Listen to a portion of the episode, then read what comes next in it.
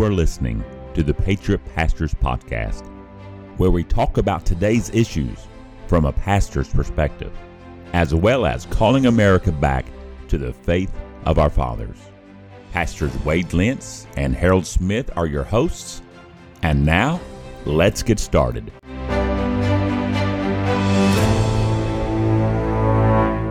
All right, welcome to the Patriot Pastors Podcast. I'm Wade Lentz, pastor of Beryl Baptist Church, and I'm joined with my friend Harold Smith, pastor of Lee Creek Baptist Church in Van Buren.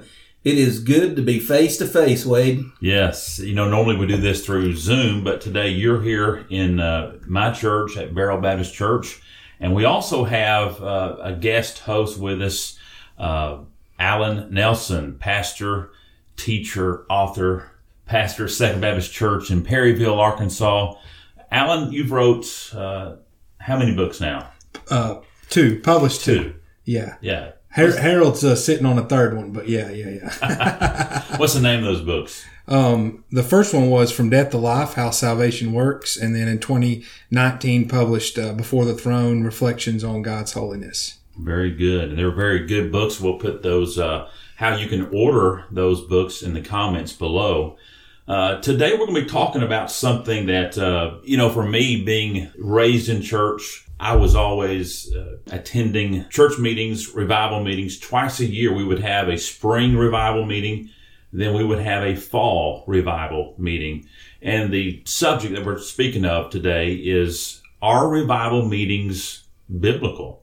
And really what I would say is, where have they gone? Because it'd be very difficult to be a Southern Baptist evangelist today because so many churches are not holding meetings anymore. So that's that's our topic today. Yeah, not just because of COVID regulations, but young preachers just see the old revival meeting as being something grandpa did. And uh, I'm like you, I grew up, you know, spring was in the air and there were revival meetings in Baptist churches. And a, a man would show up who was called evangelist, not like the one in Pilgrim's Progress, but this one had five suits, five sermons, and told them all, preached them all multiple times. We'd start on a Sunday morning and then we would go Sunday morning, Sunday night, Monday, Tuesday, and Wednesday night. I would say you don't really have a biblical precedent for that. And I would also say that the biblical pattern for an evangelist is probably more like a missionary church planner, church strengthener, exhorter, but I, I do know some great evangelists who really do the Lord's work and are a blessing and a benefit to the church. And I'm not trying to say all evangelists fit into that, but Alan, would you agree the the traditional Baptist revival is pretty much becoming a thing of the past? Yeah, it seems to be. And there's nothing wrong, and none of us would uh, would disagree with this. There's nothing wrong with preaching, and there's nothing wrong with the church gathering. In fact, we're going to talk about that all in this episode. I think the problem is, um, and not everybody even thinks this, but the fact that we can some think that this is what revival is. It's not biblical revival. You know, you you can't you can't manufacture what what we've seen is revival in the Bible and also revival in in church history. Uh, it does seem to be a thing of a past. Maybe in some ways that's bad or sad. Maybe in other ways, like we'll talk about in this episode, that could be good because instead of having that um, mindset, we can push more towards biblical and historical ways that uh, that churches meet. I, I have a good friend, and he always makes this emphasis. He has a spring revival and a fall revival, and he always says in the title, meeting for revival. Mm-hmm. It doesn't mean that they're planning out a revival. They're mm-hmm. meeting and hoping to be revived. Mm-hmm. And and that may sound like, well, that's really no big deal. That's just but no, actually he's saying we can't plan and orchestrate a revival, but I think it might have been G. Campbell Morgan or somebody said you can't have a revival, but you can set your sails Right. for the winds of the spirit to you know to catch or something along those lines. So I'm a proponent of churches meeting. And preaching, Yeah. revival centered around preaching, isn't it? So none none of us are going to complain about that. Sure, sure. So why would churches be averse to having revival meetings nowadays? I mean, I, I know in my own line of thinking, it seems to me that there's just a less, a lack of commitment across the board in churches. and somebody says, I'm going to plan a revival and expect people to show up on Monday mm-hmm. night and Tuesday night and Wednesday night. And that can be discouraging if you plan one and nobody shows up. Yeah, I, to me, that's the biggest reason is that we're living in the day of uh, athletics and baseball tournaments and all these tournaments that it is very hard for a pastor to pick some specific time of the year without it conflicting with some type of a sport event Or deer season. or or deer season for sure. So I just don't want you to get, I don't want to get your tongue cut out in Arkansas for not, for yes, you don't want to you don't want to do that. You want you don't want to plan a, a meeting in October or November. That is for sure. So yeah, the lack of uh, attendance, the lack of commitment is very discouraging for a pastor. And uh, even though that the the mindset of the meeting is to, is supposed to usher in encouragement, but for the pastor who sees 20% of his church show up, it is detrimental. It's very discouraging. So I think that's one big reason why many churches are just not doing that. Yeah. Uh, Now, before we look at some biblical and historical accounts of church meetings, I don't want to try to defend and mandate the Sunday through Wednesday revival or that you need to bring in an evangelist. But I do want to give you some reasons for meeting outside of your regular Sunday and Wednesday service times. And um, they used to call these protracted meetings. If you read a lot of uh, history, they'll say so and so church held a protracted meeting that lasted from Friday to Thursday the following week or something like that. These meetings outside of the regular time frame, and since I am a real Baptist preacher, I have alliterated them very quickly. Fellowship of the Saints, a meeting outside of the regular church service, allows people from other churches to come and hear preaching together, sing together, fellowship together. Finding churches. Uh, a lot of times people will say, Do you know a church in Beryl or, or in Vilonia or in Perryville or in Van Buren? And I, you know, I don't just say, Yeah, get the phone book out, look under Baptist, and then just go attend one. No, I like to send them to a church where I personally know the pastor, I know the doctrine.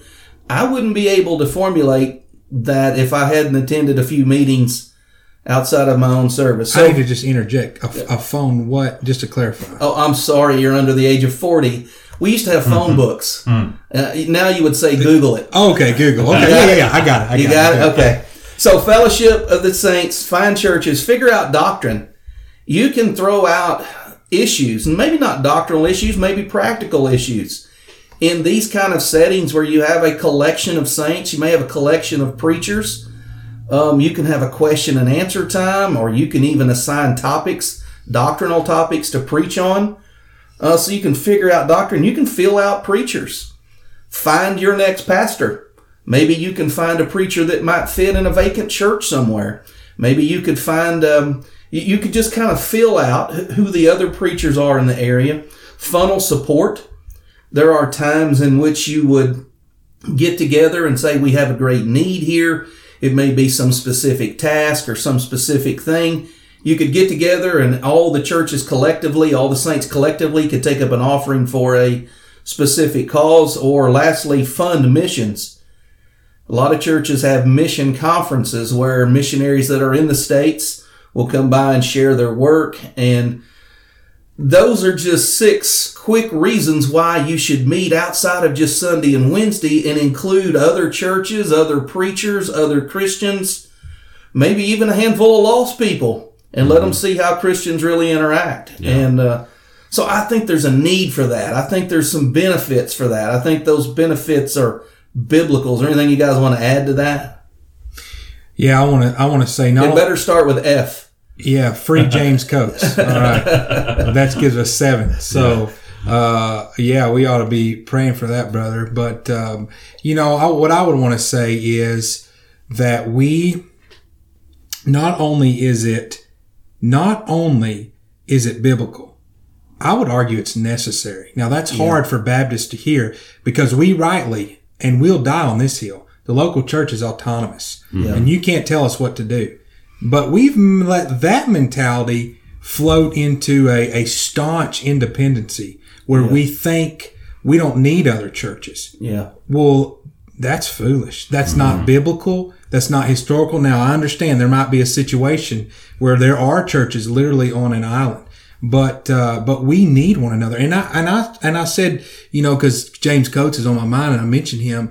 This that's an, a perfect example of persecution that's happening. Our churches need one another, and we- and and, and at least for prayer and support Yeah. and to be there when when things like this happen. So anyway, um, I would just I would just argue I would just push. Not only is it like biblically acceptable, I would say there's a necessity in local churches given providence and prudence to It- to do this. It will benefit your church to meet with other churches. If you isolate yourself, you end up inbreeding. In other words, the only people that, that you have any interaction with, the only preachers you come you have come out of your own church. This is not the biblical model. Paul recommended preachers to churches, and John recommended preachers to churches, and we should be able to take people from outside of our own. In other words, the church family tree shouldn't be a cane pole. Mm-hmm. There are multiple local churches and they should interact with one another. Matter of fact, why don't you just share with us a biblical example of churches interacting with other churches? Sure. So you know, we obviously have Acts 15. Uh, that's a big one, and a lot of people try to try to use that, and that is a good one. That is, but there's this. I say obscure, but you know, you read the end of Paul's letters sometimes, and you don't get excited about preaching those because there's there are you know this and that. But listen to what we learn at the end of Colossians four, and at the end of Colossians f- four, I'll start in verse 12 just to give us a little bit uh, of context. And, and Colossians 4:12 says, "Epaphras, who is one of you, a servant of Christ, greets you, always laboring fervently for you in prayers, that you may stand perfect and complete in all the will of God. For I bear him witness that he has a great zeal for you and those who are in Laodicea and those in Hierapolis. Luke, the beloved physician, and Demas greet you. Greet the brethren who are in Laodicea and Nymphas and the church that is in his house. Now that's just a, that's not much that you'd say, well, I'm not excited about preaching that, but you guys know what we learned from that? This church in Colossae was in regular communication and dare I say, fellowship with these other churches. Hierapolis, because Epaphras knew the, the brothers at Colossae and Laodicea and Hierapolis. How could Paul know them so well that he says, uh, and later he's going to say, take this letter that I write to you and, and make sure it's read at Laodicea. Yeah. These churches were walking so closely together that Paul can write to one church and encourage them and say, Hey, don't forget about talking to these other churches. That, you know, I told my church, actually, I was teaching on this a little bit last night. Well, it's fresh on my heart, but I told our church, wouldn't it be Houston is a, is a church just down the road from us. Wouldn't it be horrible if someone wrote us a letter, a missionary wrote us a letter and said, Hey, be sure and take this to Houston too. And we didn't know anybody there. Yeah. Well, that would be horrible. But there are, I think, situations like that in the Baptist world today. Oh, absolutely. You know, Yeah. Paul, the book of Galatians is written to the churches of Galatia. All the churches in that region interacted. Did John write seven copies of the book of Revelation? Or did he write one and circulate it through seven churches? And it's important to note, you know, that's a good point for Baptist polity too. He didn't send it to a presbytery. He didn't send it to some sort of archbishop. You mean the Baptist News didn't get that article Right, and right. post it? He sent it to the local churches. Yet he's able to coordinate this. And the reason is because these local churches aren't on an island. They're in communication and they're in um, uh, communion uh, with one another. Well, the you know the thing is that, that I gather from that the how much that is helpful for them to have that community, that togetherness, because they're living in a in a day and time where there's persecution, and there is this uh, mindset of uh, we're coming against you if you don't bow down to Caesar. Well, that's the same aspect that we're talking about here, how important it is for us to, to gather together, not just as one particular local church, but as a gathering of local churches so that we have this camaraderie of, hey, we're in this together. And, and we're going to be praying for you and your church as, as persecution begins to, to ramp up. So that aspect of it is also a is, is very healthy. Another aspect of having different meetings throughout the year in your church is that it is also healthy for your church to hear from other pastors who also believe what you believe. And uh, sometimes um, That's good. uh, churches think, well, my pastor, he's the only one that believes this, and he's the only one that teaches this. But you bring in other men who teach and believe the same thing you do. That is very healthy for your church, and and and that's why I am a proponent of of having church meetings. That that breaks the I am of Apollos, I am of Cephas. Mm-hmm. No one preacher has it all figured out. God has gifted a multitude, a plethora of men to share His word, all of them with different strengths and different weaknesses. And while everyone ought to sit under a pastor who is their regular teacher, the church should benefit. Each individual church should benefit from other gifted men. Like Paul says, if so and so come unto you, receive him, for he is profitable unto me in the ministry. So, Well, I would say I would just add to that not only members, but it's good for pastors Yeah. to hear other pastors. You Yeah. know, Yes. And uh, and I would say this: I know I, I, I anticipate. I don't know your listening audience, but I anticipate maybe some of them say, "Well, that's what we got podcasts for and all that." Now, listen, I think we we should en- encourage our, our members. Hey, listen to this sermon, listen to that, and that is good, and I, we should use technology in that way. But we all know it's not the same. It's not the same. We need to sit under preaching and uh, and and be there physically, and so pastors could use uh, the preaching of the word as well. Absolutely. this podcast would not exist today if it were not for meetings outside of the Sunday. Wade, how do you and I meet? Do you remember? Yeah, at a Bible conference. At a Bible conference. Yes, Wade, how did you and Allen meet? at a Bible conference. That's right. Who was hosting the Bible conference? Harold Smith. Wow. The Harold Smith. Wow. So if you're listening to this and you're about to pull your hair out and who are these three idiots? You can blame a Bible conference at Lee Creek Baptist Church for this exact podcast, this episode of this podcast.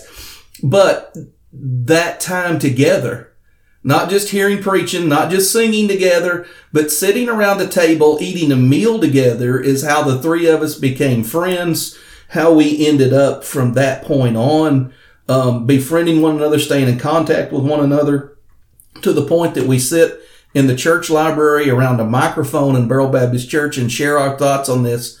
We wouldn't do that if this were not beneficial and we didn't want to encourage pastors to hold meetings and church members to attend meetings outside of Sunday morning, Sunday night, Wednesday night. Mm-hmm. We got to get out of this mentality of those churches down the road are in competition with us. You know, Yes. we're afraid. We're afraid sometimes because we feel like we're all competing for this limited number of people. That is not how the Lord wants to see his churches. Behold, how good and pleasant it is when brothers dwell in unity. and so the, the churches, because we're in union with Christ, we ought to also be able to have some tangible, not just like, hey, we're on the same team, but there ought to be some tangible expression. Now, we'll have to draw some lines, obviously, but with those churches that we're like minded with, and um, we, we ought to be able to, to have tangible Yeah. partnership. Harold, historically speaking, when you look back at these meetings that we're talking about, conferences, special meetings, historically, from the Baptist perspective, do you have any insight in that? Oh yeah, yeah. Baptists have always been a communal people, even beyond the local church. Um, Allen can talk more about the 1689 uh, meeting, but I always go back to the Great Awakening, George Whitefield preaching throughout the colonies. Um, he would preach out in the open fields because that's the only people that that's the only way he could handle the crowds. And then churches, pastors would come and to hear George Whitefield would meet each other, become friends. They would be holding meetings together. You have a lot of accounts in New England of Baptist preachers getting together, having joint services on Saturdays, having joint services throughout the week where they would all come together and share their faith. And of course, you find a lot of instances where Baptist churches would get together and discuss doctrine or discuss missions. Um, I just think about William Carey being sent to India. You know, he wasn't sent by one individual church fully funding all that. he was sent by a collection of Baptist churches uh, in England. Allen, you have mentioned to me earlier about uh, the 1689. Was it a, a, convention, a meeting? What did they call I it? think it's called the 1689 General Assembly of Particular Baptist Churches. So I like that abbreviate that. That's a, that's a lot. But the but uh, and you know this is regardless of you if you like the 1689 confession or not. I I do, but it's uh, this is about a historical understanding that they believed. If you read chapter 26 of that confession, verse uh, sorry, chapter 26, uh, paragraphs 14 and 15, it talks about not just the good idea of churches cooperating together, but churches being in communion together. Um, and so you can see that mindset. But as they met, they would meet and they, and some of these purposes that you laid out, that was wh- why they met. They would ask, um, people would submit letters and they would ask questions of these churches. For example, they asked, when is a person justified? There was something wrestling through. Is it, did, were they justified when Jesus died on the cross? You know, and the assembly comes back and says, well, no, um, it is finished on the cross. But you're not justified until uh, by grace alone, through faith alone, in Christ alone, in time. They ask them questions like, "Well, what if two churches don't have pastors? Can those churches unite? Is that okay?" And then call a pastor or whatever. And they said, "Yeah, that's a good idea." And these they had a fund. You know, what's interesting is uh, tell this story real quick. What's interesting is Benjamin Keach. He's involved in that. His son's name is Elias in 16, I think it's 86 or so, Elias comes over to the United States. Right. Well, sorry. That's, that's an anachronism. He comes over to he the comes over to the colonies. colonies. Okay. He Yeah. comes over to the colonies because we're not the United States. Right. He's not converted, but he, I, I mean, we can imagine he thinks that he will get some notoriety because his dad's famous. He's preaching this sermon in uh, in uh, in a in a little church around, or actually, it's not even a church because they help find the church, but it's it's near Philadelphia.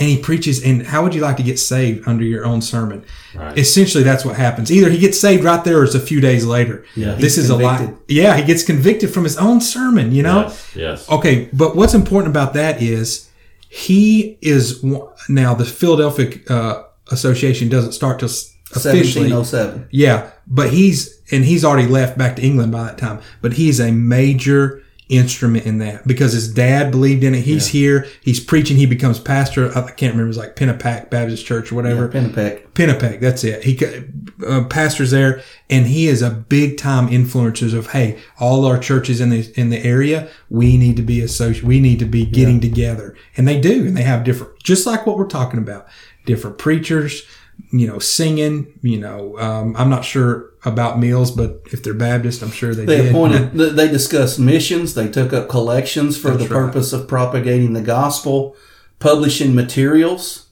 I mean, this the 1742 Philadelphia Baptist Confession was printed by Benjamin Franklin, and yeah, that's right. but the money came not from one church, but from a collection of churches who wanted to make it very well known. This is what we believe, and so biblically, yes, there is grounds for this. Historically, yes. In the 1600s, the 1700s, The 1800s. the 1800s were littered with it. I mean, um, Charles Spurgeon would preach outside of his church throughout the week. Um, so you, you have you have this happening with the early Baptists in the 1600s, the 1700s, the 1800s, the 1900s. Well, what has happened today? We're getting away from that. And one of the things we have seen an increase of is the large scale conferences, you know, like a G3 conference, a Shepherd's conference. Can you think of any other? I'm not that young and cool and don't go to them. Well, so there's just big. They're all over the place doctrinally too, you know. But like T4G, you know, T4G is the um, other, the yeah. Gospel Coalition Conference, all sorts of, you know, big. Pre-COVID, these things were big. You could several Ligonier- thousand people, Ligonier conference. Yeah. You could go to you could go to Desiring God. You know, all these huge, huge meetings. Yeah, and, and I don't want to, I, I don't want to run them down, but there, this needs to these joint meetings or collective meetings of churches and and preachers doesn't need to be relegated to just hey we're all going to meet at a convention center in Atlanta for four days. It still needs to be taking place on the local church level where a pastor in his congregation decide, hey, we're going to meet on a Saturday or, or whatever on a Monday night. And we're going to invite a couple of preachers to come in and we're going to have a discussion and, and we're going to have fellowship. That's, I, I want to encourage young preachers. You may not be okay with having an old evangelist come in, you know, in his 80s with his suits and his old sermons and start on Sunday morning and go to Wednesday night. If you're not okay with that, that's fine. Do a one day conference on Saturday mm-hmm. or do a Friday night, Saturday conference. Do something where you engage other Christians, where you encourage other preachers, maybe where you just educate people on missions, or maybe you have a question and answer and you discuss social justice warriors and wokeism and all the stuff that we see today. All of those things can be worked out. Maybe you let some young preachers preach. Yeah. Nothing will encourage old people like realizing that there are other young preachers who are going to carry the torch after they're gone. Mm-hmm. and they're never gonna they're never gonna learn to pray. You can sit in a school all day long, and I'm a hundred percent supportive of, of seminary. But you can sit in a class all day long. You can learn. You can read about preaching, but you don't really really learn to preach in your your each one of us gifted in our own ways Yes, till yes. you preach. Right. And and I tell you, Several, several times. that's right. And, Yeah. and how And encouraging. conferences need young people. There's nothing more discouraging than to go to a conference and you're the only man in there without a full head of gray hair. Mm-hmm. There's nothing more discouraging than going to a conference full of grandpas. Yeah. And you have to ask yourself, well, why didn't these preachers produce any preachers? And if they did, why are they not here with them? Mm-hmm. I've been in a few conferences, and I, I'm not young. I guess you'd call me. Am I middle aged? I'll be 46 Yeah, in a I'm with you. in a month or so. I know, Allen. Oh. You're the young preacher that we're hoping will encourage everyone our age and older. but what I'm saying is, there's nothing more discouraging than going to a group of preachers and they're all a bunch of old men running in the same old circle. Yeah. Well, and I think uh, you know a, a thing is we we bemoan celebrity culture, but in, in uh, a celebrity Christian culture, I'm saying, and but the problem is sometimes we we help perpetuate that as as pastors, you know, because we just think, well, this isn't going to be unless we get this guy to come in, this isn't going to be any good, Yeah. you know, and so we want to be careful. And again, you you guys, I'm I'm not opposed to that. I love that kind of stuff when we can, when it's appropriate, but you we need to we need to let other here's what we don't want to do sometimes i think as pastors. We don't want to let our people listen to this other guy preach because man he might be better preacher than we are you know? And uh, in, in in that's something and we don't want to do that. But what we need to do is create an environment where we say look guys we each have our separate independent autonomous local baptist church. This church has its authority, its membership, its its discipline. No other church is allowed to to you know get involved in that as far as you know authority. But uh, but we can also come together, and I'm, I'm going to tell you, if if we act like churches, we don't ever need advice. The problem is we're always just running to these big wigs or Lifeway or something. You know what? I listen to the advice of Wade and Harold. Well, maybe to my detriment, but I listen to the advice of Wade and Harold because I know that they're men in the trenches with me and they're dealing with the same things that I'm dealing with in a similar culture. By the way, you want to listen to a, a pastor's advice sometimes from a, from say, I'm in the South in a rural area, but he's in, he's in a different context in a He's big in city. inner city Chicago. Yeah, you know, there's some transcendent truths, obviously, but there's also some practical shepherding wisdom that that can be culturally uh, specific at times, and we need. So what I'm I'm arguing for, and what you guys are too, is a geographical uh, association. Yeah, you're onto something. Yes. Here's the thing. You can fly in the best preachers from around the world and you can draw a great big crowd of people to hear them. But I think the real work of a conference is done when it's all men from the same geographic region that don't fly in first class, but drive in and their, their minivan full of uh, car seats that the, the wife is driving their truck back and forth to work because they needed the one car that was travel worthy enough to get to the conference those guys who are making a sacrifice to be there, even if they're not preaching, they appreciate the fellowship. They appreciate the time with other Christians. They appreciate the, the messages that are heard as opposed to the guy that makes his living traveling around with a suit and tie, you know, telling encouraging messages. And so I enjoy, and you know, just full disclosure, we host a conference every year. We have two a year actually. But one of them, we don't ever advertise it. We don't publicly tell people we're having it. And the people that preach in it, you've never heard of them. Well, unless you've, unless you know, you know, and are from the area. And people will call and go, Hey, I heard you have a conference. Who's preaching? And I'll say, uh, 10 of the best preachers you've never heard of. Well, give me an example. And they're wanting me to give out some big name, you know, and I'll I'll just say, well, it's Allen Nelson. Al- Allen Nelson? Where, now, is he from San Antonio? And I'll be like, no, he's from Perryville. Perryville what? That's Perryville, Arkansas. Just Oh. down the road from Toadsuck. Yeah, just down the road from Toadsuck.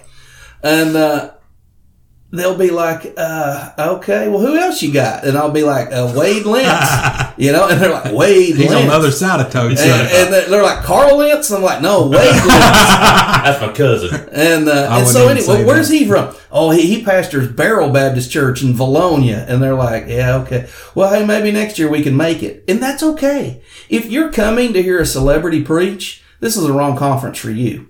But if you are coming to have fellowship with like-minded brothers, to be encouraged by a church that loves pastors, uh, to share Christian fellowship, and all of that stuff would be there and available. But if churches don't take it upon themselves to do that, then those are going to be rare finds and not commonplace like they have been for the last, well, ever since Baptists have been publicly yeah. on the scene, they've done these conferences. You know, one of the things you said is about funneling support. And, you know, I, my heart was just gripped when I read some of the stuff that the 1689 Assembly did. They actually supported pastors with, they had churches in the association help support pastors. You know, and I want to say something else historically in that assembly in the 1700s, 1800s as well, churches also helped churches. Uh, now I'm not saying, you know, if a church wants like, man, I need money to get a new laser light show. Okay. That's a problem.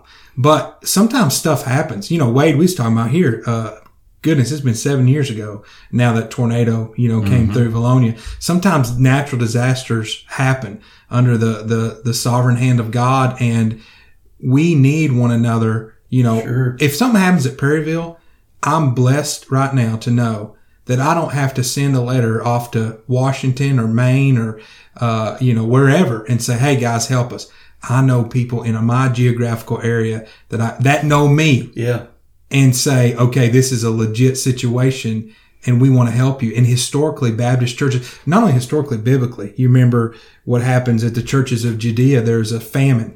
Right. And Paul writes a letter, or he writes, you know, in, in Second Corinthians, for example, it's so funny in chapters eight and nine, but he is, uh, he, he's on them. He's saying, Hey, the Macedonians gave, they gave out of their poverty. You guys told me you'd give. So I'm going to go ahead and send this little envoy ahead of me and, uh, they're going to get what you promised that you're Yes. going to give. Yes. So That that goes good. back to the filling out of preachers. Uh, we had a we had a preacher in our conference that our church got to know. He's planning a church in another town.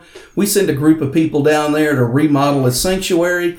Wade, your church sent a group of people down there to paint the outside of the building. Right. All of that cooperation took place by a friendship that was found out in a collection of meet of preachers meeting outside of the regular day to day thing. So, look, if you're not doing this and you're a pastor, what's the matter with you? That that's really. I mean, why wouldn't you do this? Well, preacher, I don't think my people would get behind it. Listen to me. God's people love to do what God has instructed them to do. Mm-hmm. You just teach them very plainly and, and and specifically. This is what the early churches, churches plural, did. And this is what churches today should be doing. And plan small. Plan it so small that you and your wife can cook all the food for it. that you can pay for the preachers out of your own pocket. Well, I don't have that much. Go mow the neighbor's yard three times. You got a hundred bucks. Pay the guy that comes in. Do all this. Do it out of your own pocket. And the Lord will bless you for it. If you Yes. if you start small and your people, the first time we held a conference, our people were like, I don't know why we're doing this. We're gonna be here tomorrow and it's Saturday. And then all of a sudden we had a meeting and they were like, Wow, that was really good. And then the next year, preacher, when are we going to have that meeting again? And now here we are, eight or ten years later, and our people are saving money all year to help pay for the conference. Yes. Well, I think there's a temptation for some to be listening. I'm a Southern Baptist, and there's some be listening saying, "Oh, Harold, we do this. We're Southern Baptist." And what they mean is they're just, they send money in the cooperative program.